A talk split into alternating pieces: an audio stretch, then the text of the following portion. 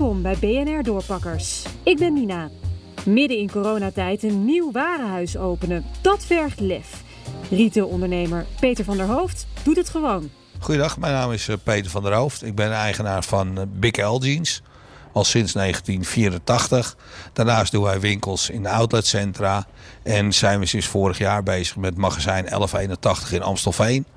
Waar we een uh, groot warenhuis hebben omgebouwd tot beneden een outlet.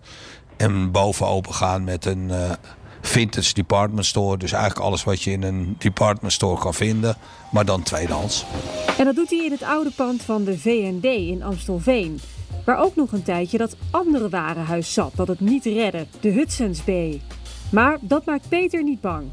Ondanks dat hij dagelijks veel geld verliest door de lockdown, gaat hij vol goede moed door. Het is voor mij vooral een uh, heel verbazend jaar.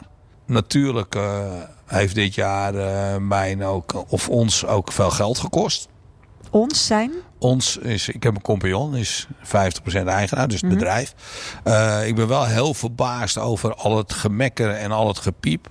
En het feit dat iedereen vindt dat uh, zijn afdeling wel door zou moeten kunnen gaan. En dat het ook zonder enig risico kan. En dat er relatief weinig begrip is voor uh, de maatregelen die er genomen worden. Er zijn ook jaren geweest dat wij gewoon heel veel geld verdiend hebben.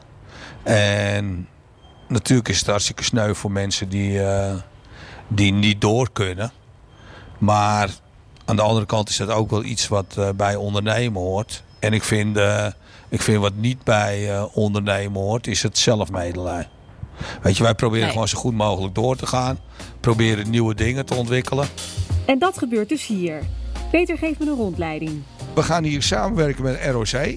We krijgen hier allemaal studenten die een eigen winkel gaan uh, uitpounden. En allemaal in tweedehands kleding? Allemaal in tweedehands kleding ja. en in tweedehands meubels.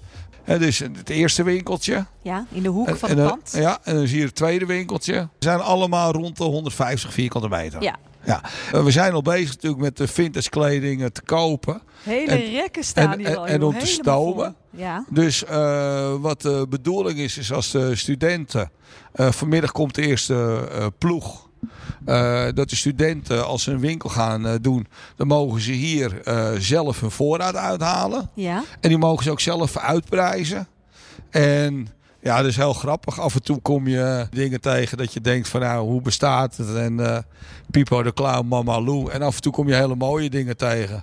En we zijn zelfs een, uh, een Hermesrok uh, tegengekomen. Echt waar? Ja. Laat eens even zien waar die hangt. Ja, nee, die, nee, die, die, ligt, die ligt op magazijn. Zal ik je zo wel laten zien. en die is dan in één keer 400 euro waard. Dus ja. Maar dus de ROC-studenten leren hier om een eigen winkel te hebben, in kleding in dit geval? Nou, we werden, we werden, ja, we werden uh, benaderd door het ROC uh, dat ze een probleem hadden. Dat ze eigenlijk uh, plek zochten voor stagelopers. Toen hebben we heel snel de afspraak gemaakt dat ze hier eigenlijk een soort werk-leersituatie gaan creëren. Waarbij de hele afdeling door de ROC gedraaid wordt. Dus er komt uh, ook een leraar die uh, hier vast rondloopt. Komt begeleiding, zowel van ons als van het ROC. Ja. Maar uiteindelijk moeten de studenten in groepjes van drie... moeten ze hun eigen winkel gaan runnen. En ze krijgen ook een percentage van de omzet als stagevergoeding. Klinkt wat mij betreft als een droomstage. En het bespaart Peter een hoop echte personeelskosten. Hij denkt dat tweedehands kleding zeer toekomstproef is wij gokken er een beetje op dat de acceptatie van de gemiddelde Nederlander voor tweedehands kleding steeds groter wordt. Mm -hmm. uh, vanuit milieuvraagstuk uiteraard. Maar ook vanuit de portemonnee uh, zeker uh, interessant.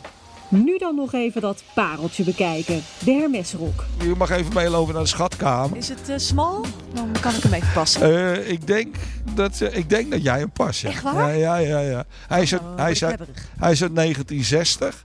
We hebben een uh, expert erbij gehaald die een certificaat daarvoor uit aan het schrijven is. Hmm. Dus als we die gaan verkopen, waarschijnlijk zullen we die per internet verkopen. Ja, dan, veilen of zo, hè? Ja, nou, ik denk dat die uh, 400 uh, euro. Even kijken of die.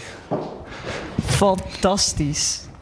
Kijk, en als je goed kijkt, is dat het dus de hele rok over de hele lengte is één print. Ja. Ja, je ziet dat ze die randen helemaal met uh, fietskettingen hebben afgezet. Ja, je zegt fietskettingen, maar er staan allemaal mensen op de fiets, op die rok. Ja, ja, maar dan echt de, de 1960 mensen. Ja, Zal ik die uh, Hermesrok maar eens even passen dan? Ja, dat is prima. Even kijken of hij op mijn middel kan. Want hij heeft knopen van boven tot onder. Dus ik hoef hier niet uh, een pashokje nee, in. Nee, je hoeft niet vanuit de broek. Ik leg even mijn microfoon neer. Nou. Nou, lukt wel hè? Ja, gaat prima passen. Ja. 400 euro moest je ervoor hebben? Nou, 400 euro, ja. Helemaal normaal. Nee mensen, ik heb hem niet gekocht. Maar magazijn 1181 is straks na de lockdown echt een bezoekje waard.